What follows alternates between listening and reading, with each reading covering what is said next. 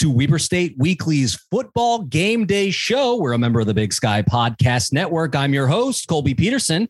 On the show with me today, former Weber State football coach and uh, current high school football coach, Tom Stackruk.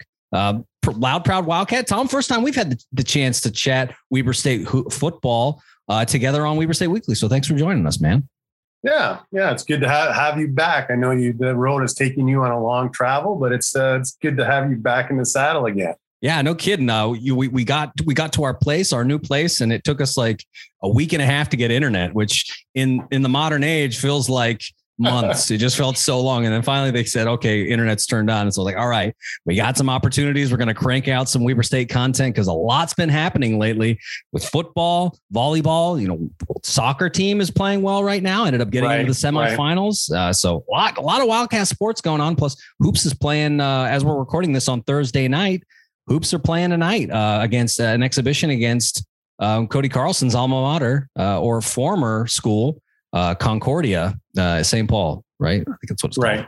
Anyway, a lot of go- lot of stuff going on, but we're here to talk about football, Tom. That's what you know best. Uh, so let's do it. But before we get started, uh, I just want to make sure that we encourage everybody to subscribe to the show, whether that's on Apple Podcasts, Spotify, Stitcher, wherever you get your podcast, you can find Weber State Weekly. We're also on social media. You can find us on Facebook, Instagram, and Twitter. Twitter, one of the best places to interact with the Weber State Weekly team, especially on game day. And then we've got a Patreon. Um, part of being a patron to Weber State Weekly gets you access to our Slack channel. We've got a game day Slack channel for our patrons. Everybody gets to sit there and talk about what's going on on the field. Sometimes people are there. Sometimes we have you know patrons who are on the road and uh, they're keeping us giving us live updates in there for those of us that didn't make the trip so interesting place to be and you can only get it if you go to patreon.com slash weber state weekly and become a patron so uh, good with that, Tom. Today's show, we're going to recap Weber State at Idaho State just a little bit, get, get some of your takes on that game. And then we're going to move on to the match at hand. Portland State coming to Ogden to take on the Wildcats. And then uh, we'll take a fly around the sky. I'm going to get your takes and see, Tom, what you think about some of the matchups happening across the big sky. So, Tom, let's let's get started with this uh, Weber State at Idaho State game that happened up in Pocatello over the weekend. Wildcats roll 40 to 17 it was a good good matchup, good statement win from the Wildcats, one that they need to continue to build that resume for a case to get into the playoffs. And so Tom, just kind of give me your uh, give me your initial reaction, kind of your initial takes on how that one ended up as the Wildcats get the dub in Pocatello. You know, I, I really kind of going back and watching the game. I really like that quarterback play. I know that we had the the pick six, but you know, you watch the way that he started that game. You know, the first play, Coach Hammer calls. It's the little uh, play action rollout. He doesn't have anybody there, so he takes the the deep over route. It's a safe throw. It's out of bounds, but the Idaho State covered it well. I think his second throw, he was going to get hit in the mouth, and they threw a little. They ran a little slant in behind, and he he saw that linebacker coming downhill on him he stood in there and threw the ball. And then his next play is a, a, touchdown. You know, the corner sits on it. The safety didn't get over. And there we are running deep for, for a touchdown. So, you know, I thought he played really well. You know, there, in the second half, there was a ball there. Man, it was about, we were about on the 25 going in. He had a little pressure from the, the left tackle he just needed to shuffle his feet a little bit, set his feet, and then just drive that ball in there, and it would have been a pick six, but it ended up being in, uh, an incompletion. So I thought that was I thought I thought he's played I thought he played well. I thought to be honest with you, back at the Eastern Washington game, I still thought he was banged up a little bit. I oh. thought oh. I thought he looked a little bit hurt, you know, his legs and things, but it seems like he he, he looked healthier on Saturday and I guess and the, and the biggest thing, the last thing, I mean, you can't you can't talk about the Idaho State game without talking about the kickoff return. Mm. You know, that's a, that's just an awesome an awesome accomplishment. But it amazes me, and you being a smarter man than me, I'm watching that game. They punt, they punt to him. Shaheed, he returns it about 25. Punts again, fair catches it. They punt to him again he rattles off another 25, 30. And then we go in at a half. And I'm thinking, hey, let's reevaluate this. Maybe let's not kick off to him. Maybe not, maybe yeah, let's not give chunks. him a yeah. Let's not let's not give him a chance. He's a little faster than in person than he was on film. and they kicked it to him. And, you know, the, the coverage was so bad too, because they came down inside and, and the one defender dipped his head inside and, and Rashid was out the door and gone. And I'll tell you this, and this is a stat that's going to go unnoticed, but you know, when I looked up his name, uh, Jack Kelly, number 51. Yep. He's at the top of the blocking, and his guy comes downhill and he kind of misses his block. But the first thing he does is old Jack Kelly from Kearns High School. He puts his foot in the ground and he goes and finds work. And the guy that's coming over the top to make the tackle, the last, he's the guy that has the last chance to make the tackle. Uh, Jack Kelly, a, a freshman from Kearns, makes that block. So there's a stat that's going to go unnoticed um, but that that's a heck of a football play, and I'm excited to see what kind of future he has with the line with uh, Weber State being a freshman linebacker. Again, a Utah kid, so I'll, I'll be watching for him. He's kind of got my attention on that one little special teams play. Yeah, like you said, uh, heads up play, and one that I think that probably most freshmen don't consider making. Like you said, maybe missed the initial block.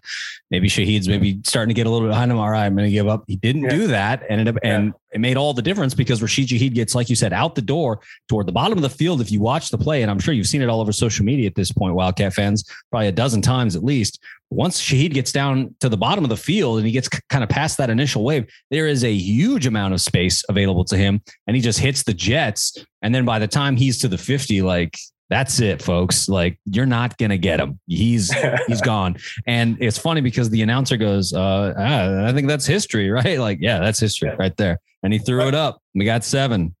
Hey, you know what? And I'm gonna I'm gonna go way back in history. Here's a little history for you. So Weber State and and this will be for the last two weeks i've seen something that's made me so jealous and, and eastern washington has one of them and idaho state has one of them and i had to keep watching it and seeing it all the time but they got one of those national championship yeah. banners right eastern's yeah, got do. one and idaho state well it's funny that uh, the uh, the banner that uh, Idaho State has is a direct reflection, kind of a, a favor that Weber State did for them, because that was in 1981 and Weber State was part of the first overtime college overtime football game. And it was played at Idaho State, last game of the season. And Roger Ruzek hits a, I think, a 50 yard field goal to send the game into overtime. And uh, so it goes into three overtimes. Idaho State ends up winning. They're six and one, so they get to go to the playoffs.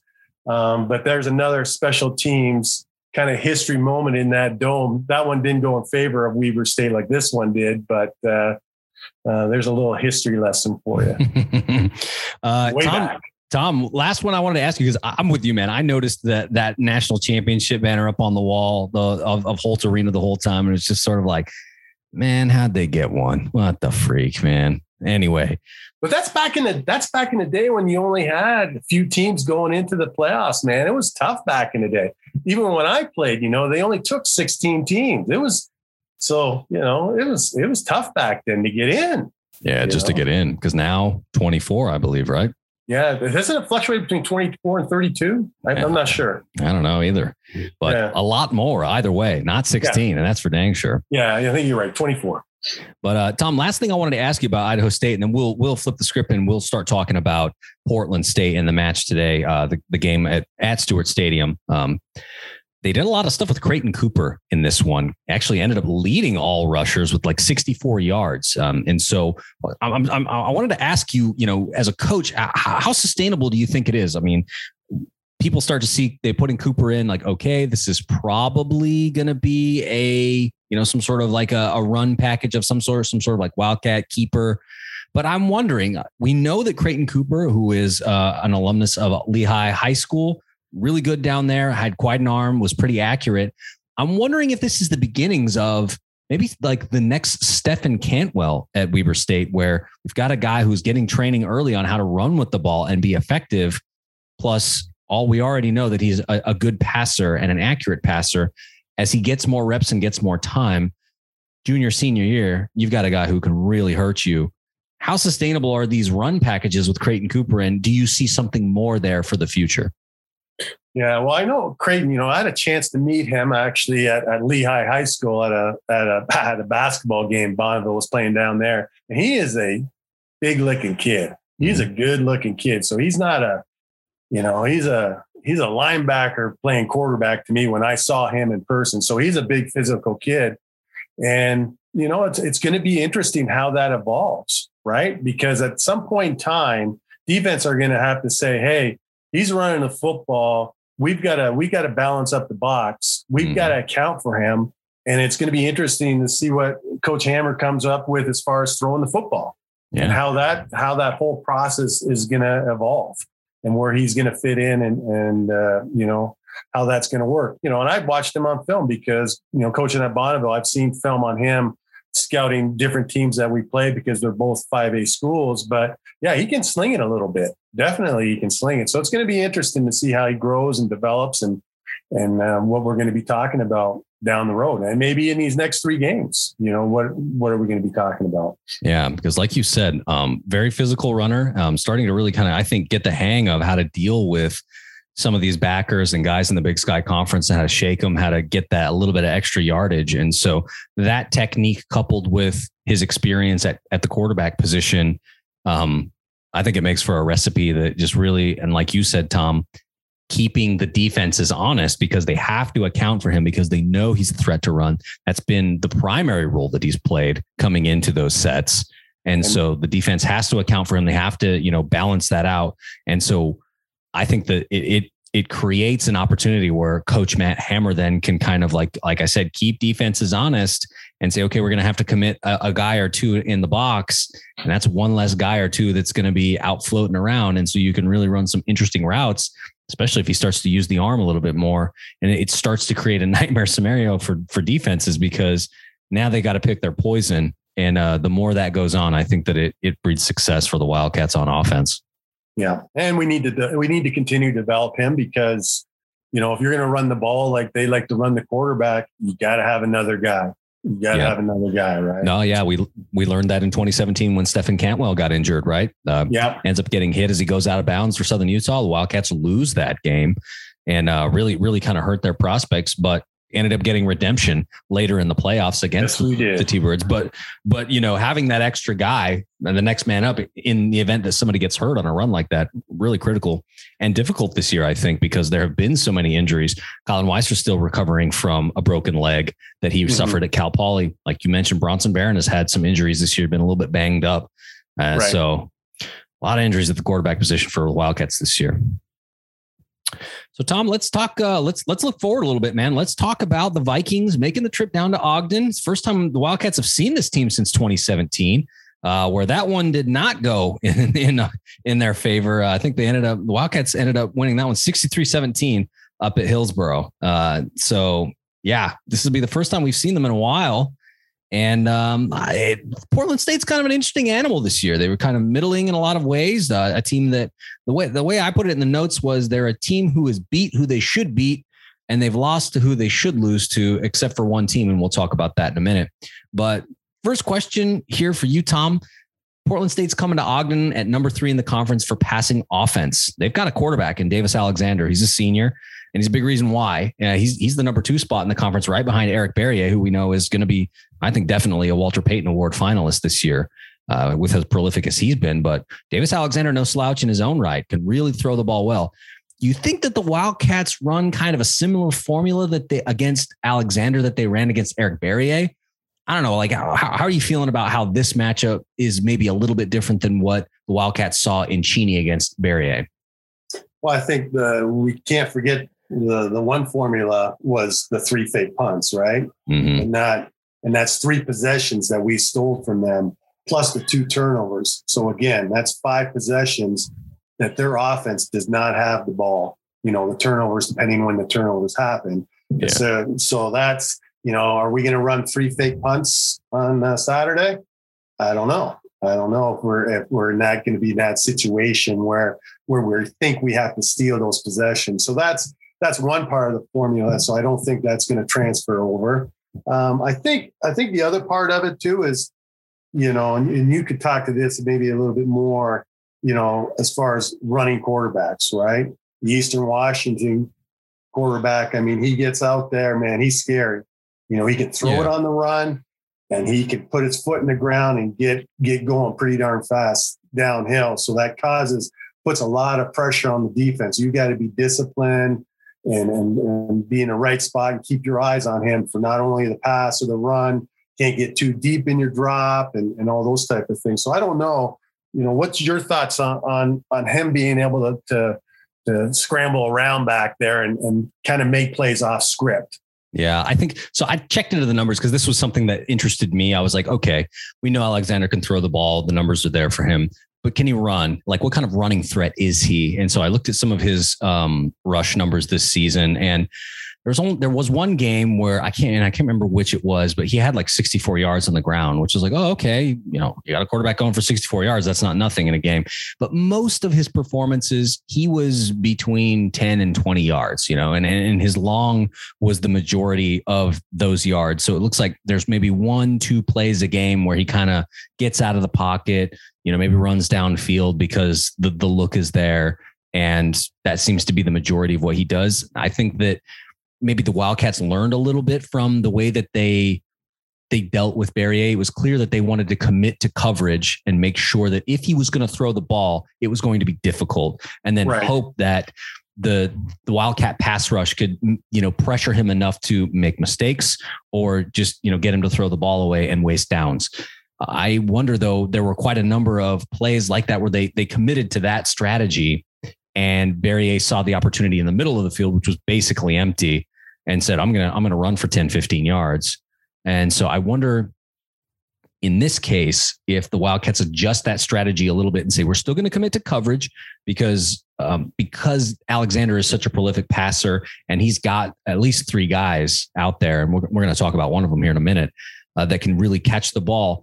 I wonder if they commit maybe one or two less guys out there in coverage and just kind of see how it goes and keep the middle of the field clogged to kind of keep him contained. Because if I think that if they can keep Alexander contained, the pass rush, I feel like the defensive line is coming on and right. has for the past few weeks. There's an opportunity then for the Wildcats to pressure him and make him throw into some of that coverage or just throw the ball away and waste it down. So we'll see what they learned from executing on that strategy against Barriere because I think that there's a possibility that it could look similar, but we'll have to see what the wrinkle is. Yeah, and I think uh, I think kind of what you said, and, and I'll put it I'll put it in Canadian terms, right? We're going to be on on Saturday. We're going to be uh, working with a with a sitting duck, and in Eastern Washington, we're working with a moving target because oh, that yeah. kid was moving all over the place. So yeah, you know, and I'm I don't know if he's that type of quarterback that's just going to sit in there and start to feel the pressure of our D line. That's I think that's going to be the difference in the two two quarterbacks. Yeah, but he can sling it because his numbers, his numbers, eh, they're, they're not that far off. Yeah. You know. Yeah, they're there. So he can sling it, and and it, you can sling it flying around the pocket, or you can sling it sitting in the pocket. So either way, he's got some pretty impressive numbers. Yeah. And so we talked about the fact that he's got some guys that he can sling it to. Um, Davis Alexander has the opportunity to throw it to junior wide receiver Bo Kelly. Um, he's been really good this season. Um, the secondary has been asked to do some really tough assignments this season. Um, covering, I mean, this goes kind of, I think this is a little bit understated because of some of the problems that Idaho State has had at the quarterback position with Tyler Vander Waal going out and then them starting a true freshman in that game.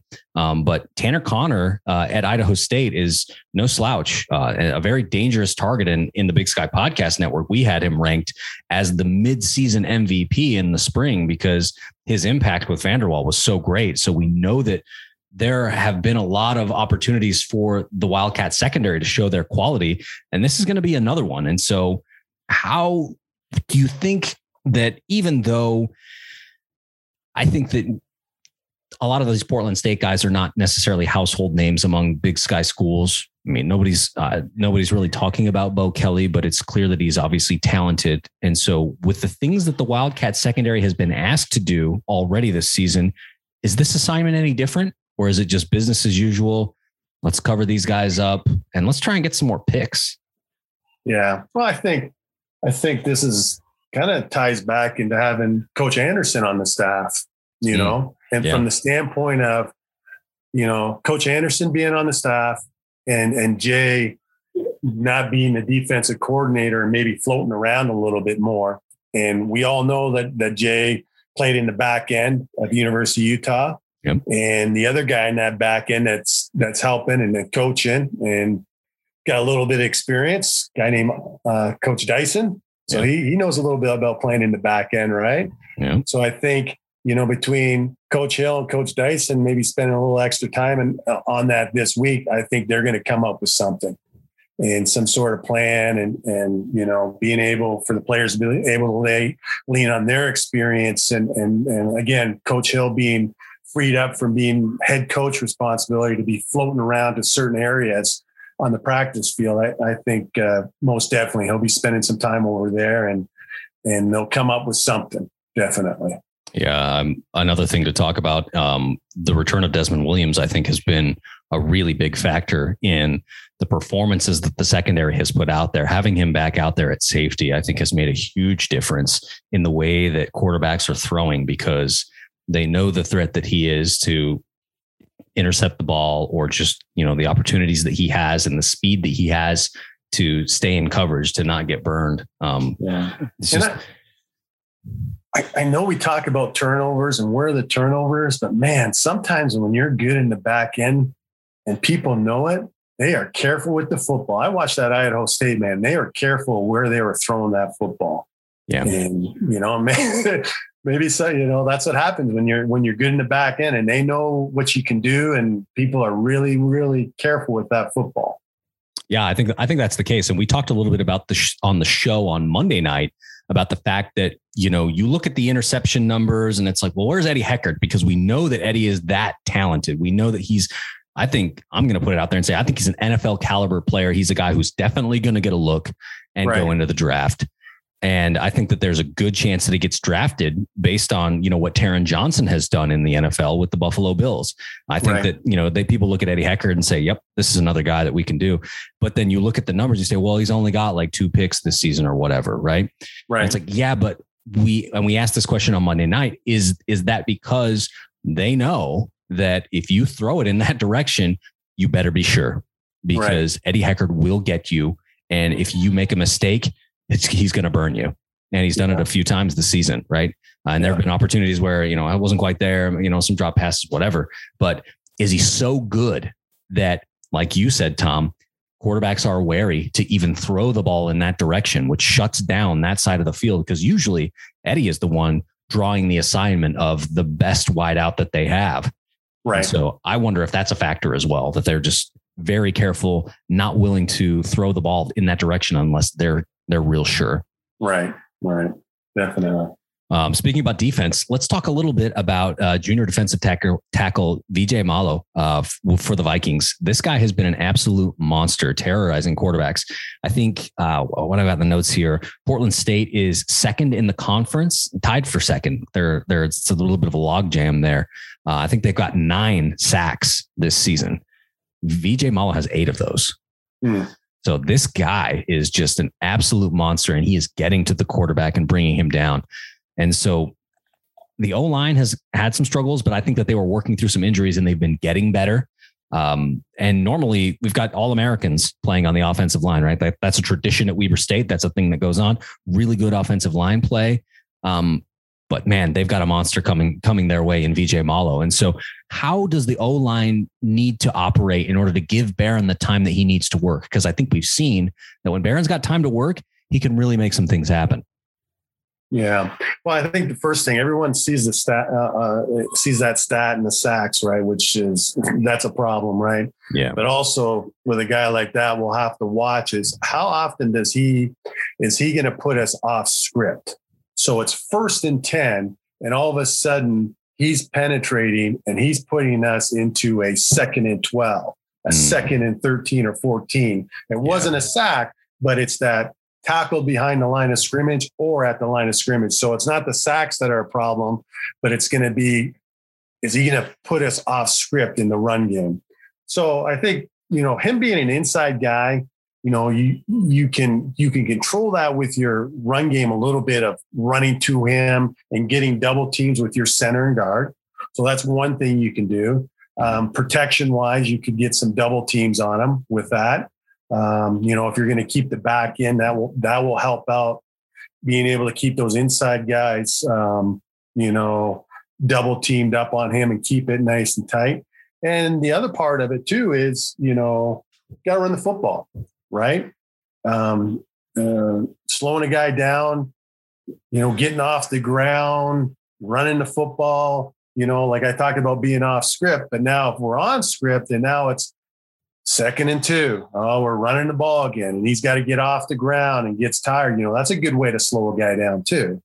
So I think, you know, uh, not being in third and long where he can pull, put his ears back and say, here I come, but being in those great downs where you can call great plays, second, you know, second and medium, you know, where it's a, a run six, play action. You know, yeah. Yeah. Stuff like that will, will help a lot you know, and, and sometimes, you know, you just got to get tough, man. Yeah. Just got to get tough and raise up to the challenge, man. Get excited. This is a dude, man. We got to play yeah. against the dude and, you know, let's, let's uh, erase him from the game and, and, and, you know, get going with that.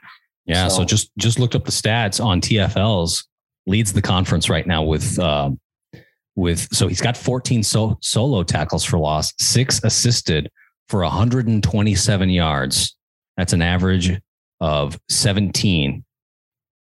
It's just right. crazy. Well, so. Here's here's here's going back to the Bonneville Lakers taking on Timpview last week, right? Mm. And they got a pretty good some pretty good D line too, guys. So the Lakers, we tried to run some screens. That's another option too, right? Can run some screens against him and and, and maybe that slow him down a little bit. Yeah, and we saw, you know, when they put Randall Johnson in um, in the game. Was it Eastern that they put him in? Uh, anyway, when they put him in, um, they had some success doing just that, giving him quick opportunities to just get the ball out and just kind of roll with it, and it worked. And so, definitely, the, you know, the screen pass like that, just kind of let the bubble just kind of float out there and see what's going to happen. Uh, there could be success there. Right. Um, yeah. You talked a little bit about running the ball, Tom. And so I wanted to I wanted to kind of ask what you thought here. So Portland State is at number six in the conference for pass defense, number six in the conference for rush defense. There are only 13 teams in the conference, so that's pretty much right down the middle. It's slightly above average in both of those uh, on, on both sides of the ball for the defense. If you're Matt Hammer, if you're offensive coordinator Matt Hammer, which do you choose to take advantage of to move the chains? Well, I think if if we go back and look at all the games that we've won, okay, you go back and look at all the games we won, and I did this this is an important stat. If you look at our rush yards versus our opponent's rush yards, we won that battle. When we win that battle, we've won every game except UC Davis. We were off by, I think, by 15 yards. They outrushed us, or we outrushed them by 15 yards, and we still lost the game, right? Yeah. But all those other games, the games that we've won, we've won that rushing, that rushing battle. You know, we had more rushing yards than they did. So I'm thinking, you know, that's that's where I'm going to go. You yeah, know, I'm going to try and run the ball, establish the run, and see and see what we can do there. That will get my play action going. Um, that will sure up protection because usually when you run play action, you get a little bit better protection. You know what I mean? You yeah. get that D line to hesitate for just a second. And sometimes you're moving that line of scrimmage just maybe two or three yards. So it takes those D linemen off their their rush their rush path. So that's that's I, I think you know try and get up in there and see see what kind of success we can have running the football. Yeah, and, we, you know, and you got you know sometimes sometimes we're running that football. You know, of course you play with five old linemen, but we got our run our one running back that's probably a biscuit away from playing some offensive line. So sometimes we're running the ball with six old line guys. Cause like that guy's he's a big dude, man. He yeah. can he can create his own block, right? Yeah, we had uh, Chris Jackson on the show on Monday night. Uh, Chris is a big guy. I think Chris yeah. is a guy who could definitely, you know, take pick up some of those blocks and create those opportunities. But yeah. Chris is actually, uh, and, and I like that you kind of went with the establishing the run because I think I agree with you. If you can establish the run early, it it creates opportunities for the passing game that weren't there before. Whereas if you're just throwing the ball, you can become one dimensional. Whereas the run game gives you the opportunity to become two dimensional in a in a really interesting way. And so I agree. When the Wildcats run the ball well, They have a lot of success. When they don't run the ball well, they can struggle. Um, so I, I'm agree with you, Tom. Get get that out there. Continue to feed guys like Chris Jansen, our guy DMAC, Dontae McMillan, and we've we've even seen some Demond Bankston. Uh, let those guys get out there, man. Like let's see them. Let's see them run. And uh, when they have the chance, you know, they can get out on the edge, or they can just go like Chris. He's going straight up the middle, man, and he is having a lot of success there just the, yeah. the, the, touchdowns are, are piling up. And we talked to him on Monday about the fact that he's the short yardage situation guy. You need three right. yards, you know, goal line situations, send in the battering ram. Chris is going to yeah. get it for you, you know. So I think I agree with you. Get the run established early. It would it would really suck tackling that guy. Tackling him one time's okay. Tackling the second time's okay. But come that fourth quarter, it's not fun anymore not fun anymore. So he talked about that, right? He said that, you know, the, the fact that his body type, you know, guys get tired of having to bring him down because he's such a big guy and he has, and he's so powerful that, yeah. like you said, as, as time wears on, he, uh, you get to that fourth quarter and they say, okay, we're going to send him again. They're just like, oh, they're going to send him again. Yeah. And he's getting, now he's getting lathered up a little bit. He's getting excited. This is getting yeah. fun now, man. Yeah. He's having success for sure. And we're, and it's good, good to see. Him. Yeah. Uh, last question on this, Tom. Vikings have uh, beat who they were supposed to beat, like we said at the start at the start of the of this segment, and they've lost to who they're supposed to lose to, except for Idaho. They took the trip to Moscow and they ended up losing in the Kibbie Dome, which I don't think anybody expected them to lose. I think most people would say, yeah, Portland State should probably win that game, but they didn't. Right. What does that mean for the Wildcats coming in? Because that's a road game. Uh, they've done a pretty good job of taking care of business um, at home but the road is where they've had some struggles. And so Vikings on the road, normally Stewart Stadium is a very difficult place to play football. Hasn't necessarily been so much this year, but normally it's a difficult place to win.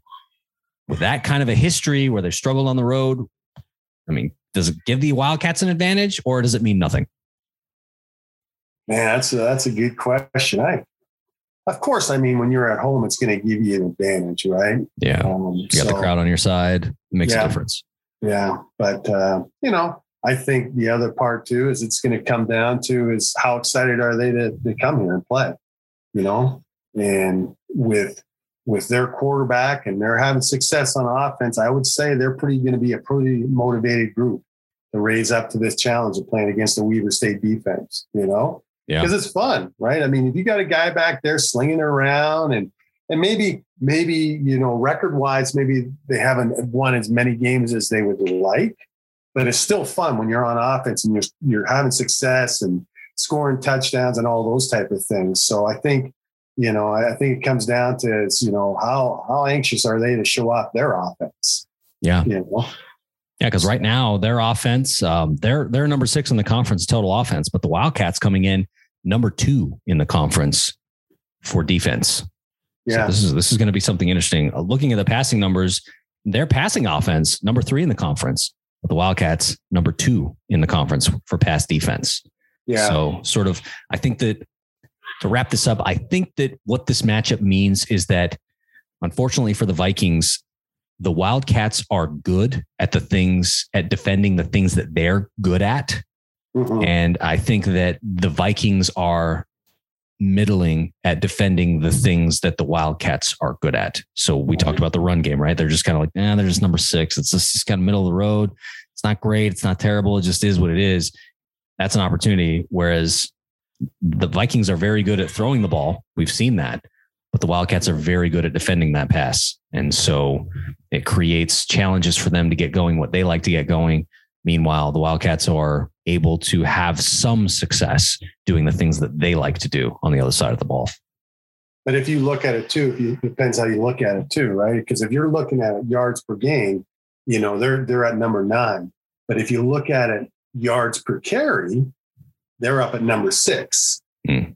So there's kind of two different ways to look at it. And the other part of it too is Idaho State averaged on the ground 124 yards. I think what I think that's what they average, right? 124 yards.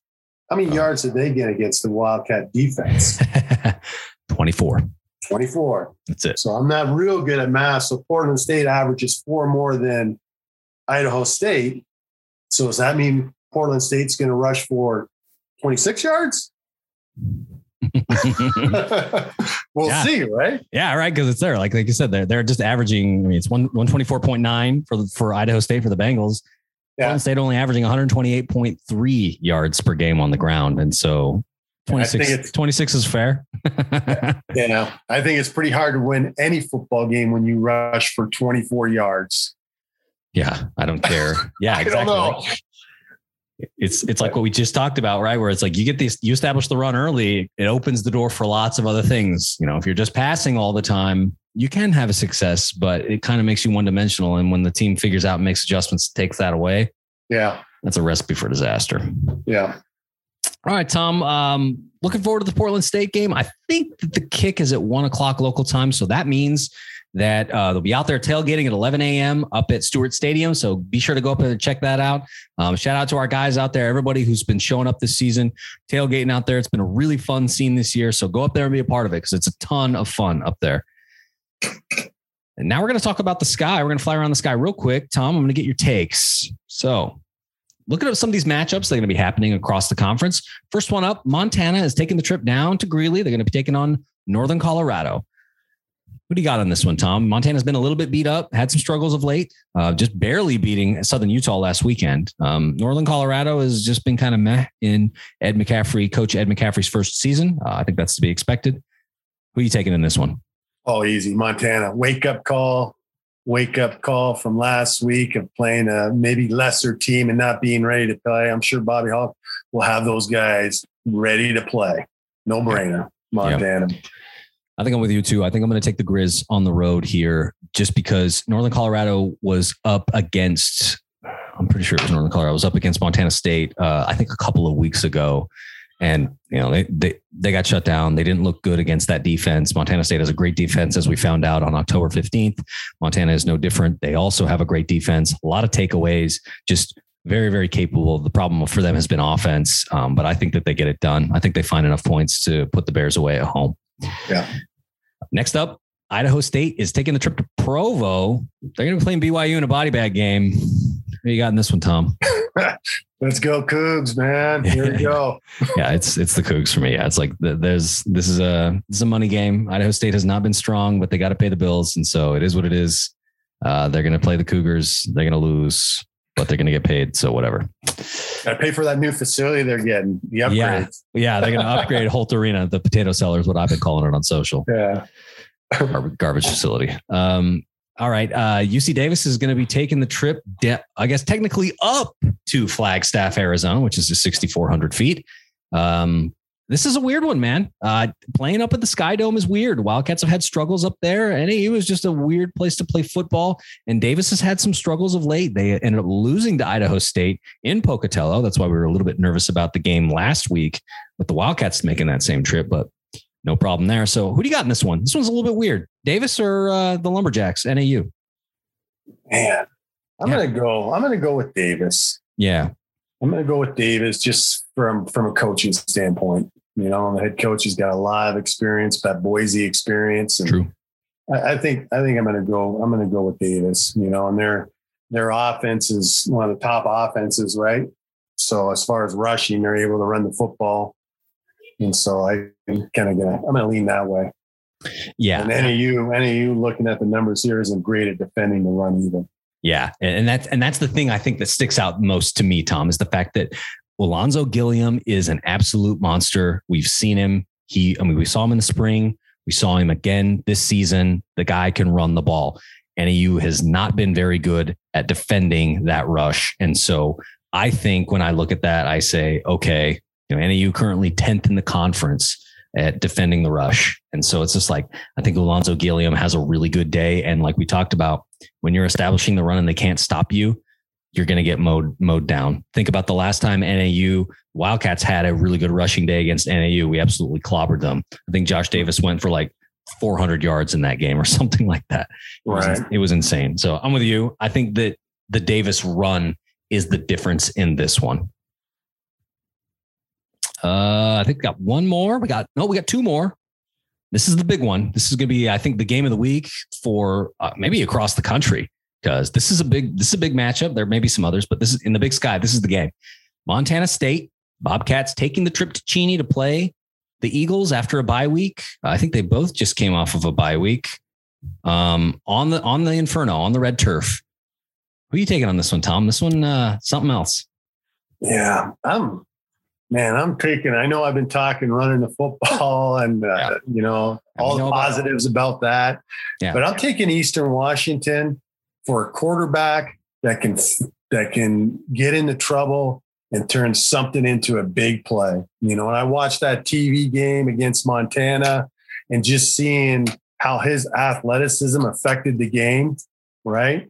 And then I just think that's going to be the key. I mean, he is an athletic, an athletic quarterback, and I think that that's going to be the difference of him running, running around, being able to make a play when that pass rush. You know, and I think I think Montana State has a pretty good front seven. You know, from watching them play Weber State and holding us to what seven points, I think it was. Yep. I mean, they got a good front seven, but certainly do.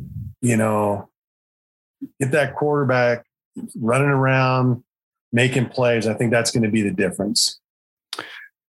Oh man, this is so hard for me uh, because on the road, on the road, it's and I think that I don't know because the Montana State of old, I would have expected, I would have expected Choate to lose this game, right?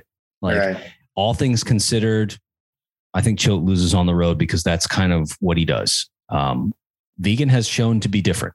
Vigen has shown that he's willing to go down to Ogden and win, which is something that hasn't happened. In, I think it hadn't happened in a while.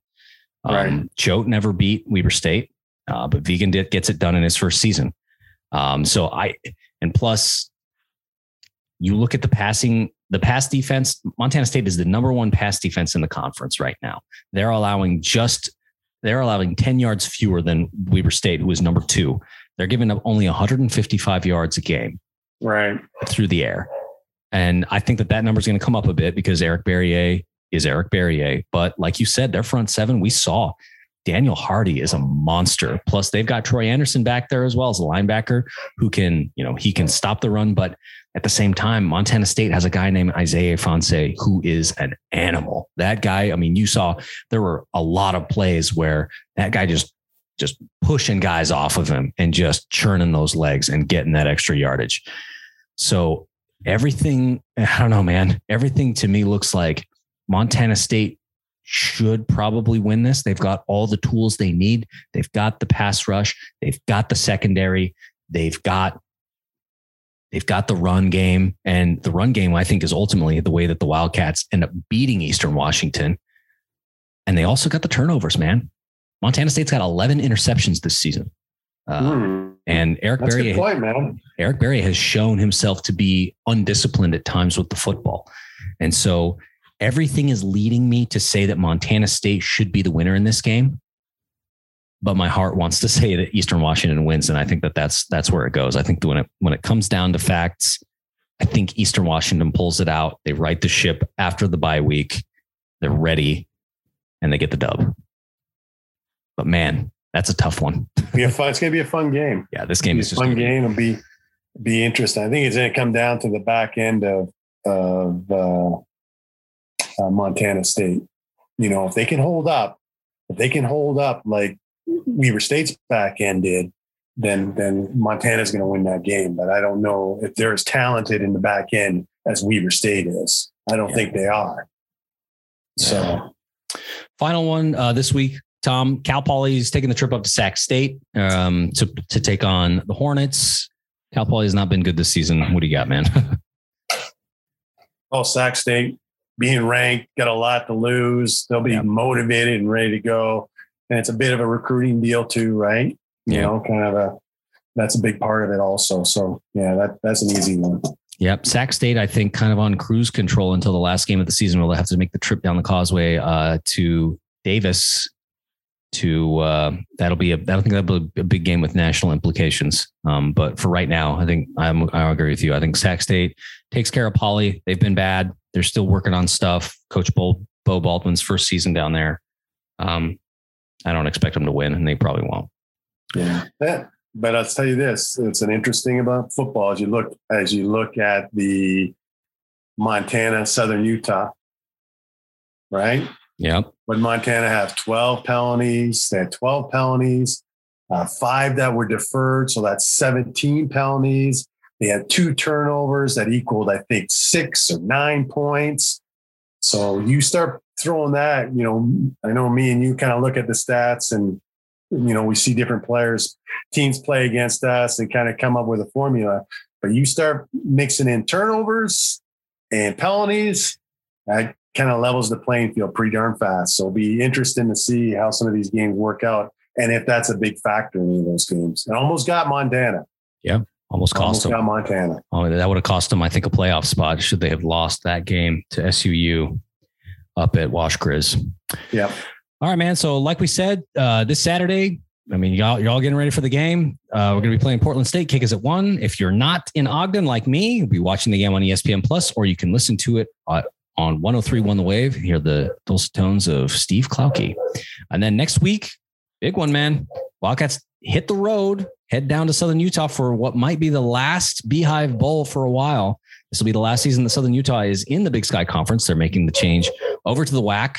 And so, as part of that, um, this will be probably the last one. And we'll see kind of how things shake out in the future. But Saturday, November 13th, Wildcats taking the trip down to Cedar City, 2 p.m. kick. Thank you. Not a 7 p.m. kick like we've seen in the past. I hate those, man. It's just the absolute worst. Uh, but yeah, that's totally a thing. Um, that that game will be on ESPN Plus, so I'll be watching it there. But alumni is doing a tailgate down there, so go down there, check it out. Uh, should be a good time hanging out with a lot of good folks. So that's the show, Tom. I think that went a lot longer than we anticipated, but a lot of good stuff here. So thanks for taking the time, man, to chat with me. Uh, you know where to find us, folks. Weber State Weekly at gmail.com. We're on Facebook, Instagram, Twitter. We've got the Patreon, and you can check out our blog at weberstateweekly.com. We'll wrap this one up like we usually do, Tom. I'll say Weber State, Weber State. Great. Great, great. Go Wildcats.